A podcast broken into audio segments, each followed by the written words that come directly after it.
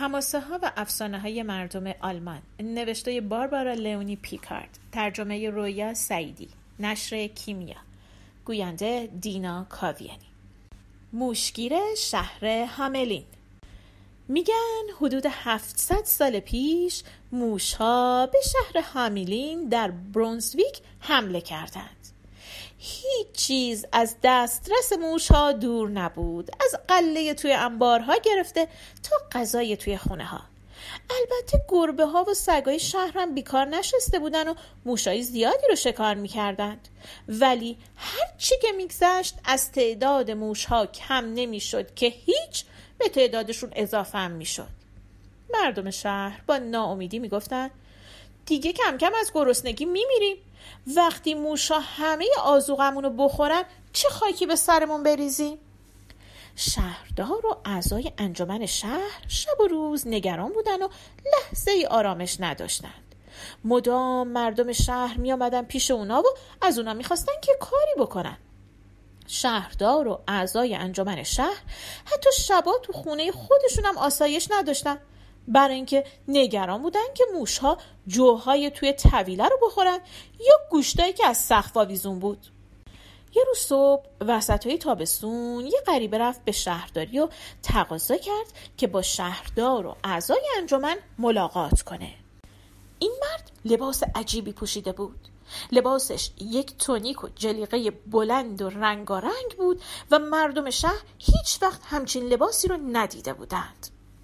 وقتی مرد در مقابل شهردار و اعضای انجمن رفت گفت من موشگیرم. اگه دستمزدی رو که می‌خوام به من بدید شهر رو از شر موشها خلاص می‌کنم. شهردار گفت اگه واقعا این کارو بکنی هر چی که بخوای بهت میدی. اعضای انجمنم گفتن غریبه بگو دستمزد چقدره. مرد دستمزدش رو گفت و شهردار و اعضای انجمنم بدون هیچ اعتراضی قبول کردن و گفتن خب حالا کار رو کی شروع می‌کنیم مرد غریبه گفت همین الان؟ بعد از شهرداری بیرون اومد رفت به بازار و یه نی کوچولو از جیبش در آورد و شروع کرد به نواختن نی. خیلی زود از همه خونه های شهر موشها دسته دسته به طرف بازار راه افتادن و چیزی نگذشت که محوطه بازار پر از موش شد. موشگیر بعد همون جوری که داشت نی می‌زد تو خیابونای شهر راه افتاد. یک عالم موشم دنبالش. مرد از شهر بیرون رفت و به ساحل رودخانه ویزر رسید. در اونجا پاشای لباسش رو زد بالا و رفت توی آب. موشا هم دنبال مرد رفتن تو آب. چیزی نگذشت که همه موشها غرق شدند. غریبه از رودخونه بیرون اومد و به شهرداری رفت تا دستمزدش رو بگیره. اما حالا که موشا نابود شده بودند شهردار و اعضای شورای شهر خیلی رغبتی نداشتند که دستمزد مرد غریبه رو پرداخت کنند برای همین شروع کردن به بهانه آوردن. یکی گفت مرد حسابی اگه همچین پولی به تو بدیم خزانه شهر خالی میشه. یکی دیگه گفت تو نباید برای این کاری که به این راحتی انجام دادی همچین دستمزدی بخوای. سومی گفت اگه رودخونه انقدر نزدیک نبود چی کار می‌کردی؟ نصف بیشتر کار رو رودخونه انجام داده. باید به نصف دستمزدی که خواستی قانع باشی. خلاصه. هر کسی بهانه آورد تا اینکه مرد عصبانی شد و گفت باشه من از شما چیزی نمی‌خوام ولی به موقعش حقمو از شماها می‌گیرم. مرد اینو گفت و از شهرداری اومد بیرون و به سرعت از شهر خارج شد.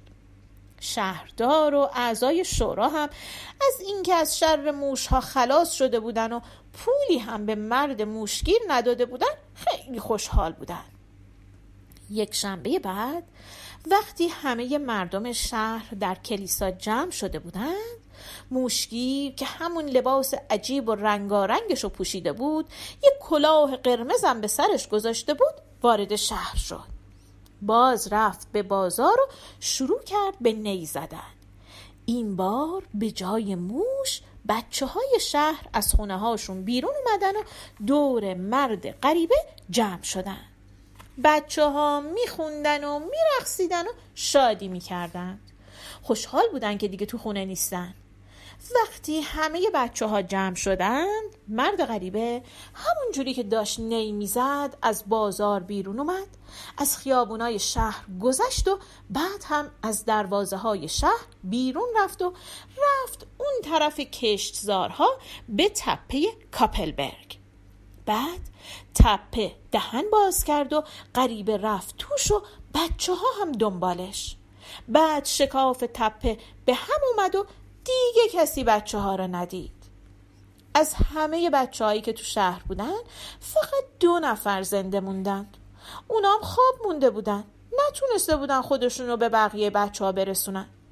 این دوتا هم بودو بودو رفتن دنبال بقیه بچه ها اما وقتی به تپه رسیدن که تپه همه بچه ها رو خورده بود و اون دوتا به سلامت به خونه های خودشون برگشتن صد و سی تا بچه اون روز از دست رفت و یکی از اون بچه ها هم دخترک شهردار بود.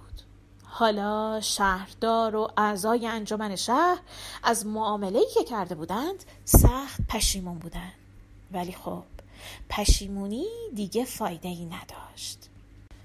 اونا باید همون روز اول به قولشون عمل می‌کردن.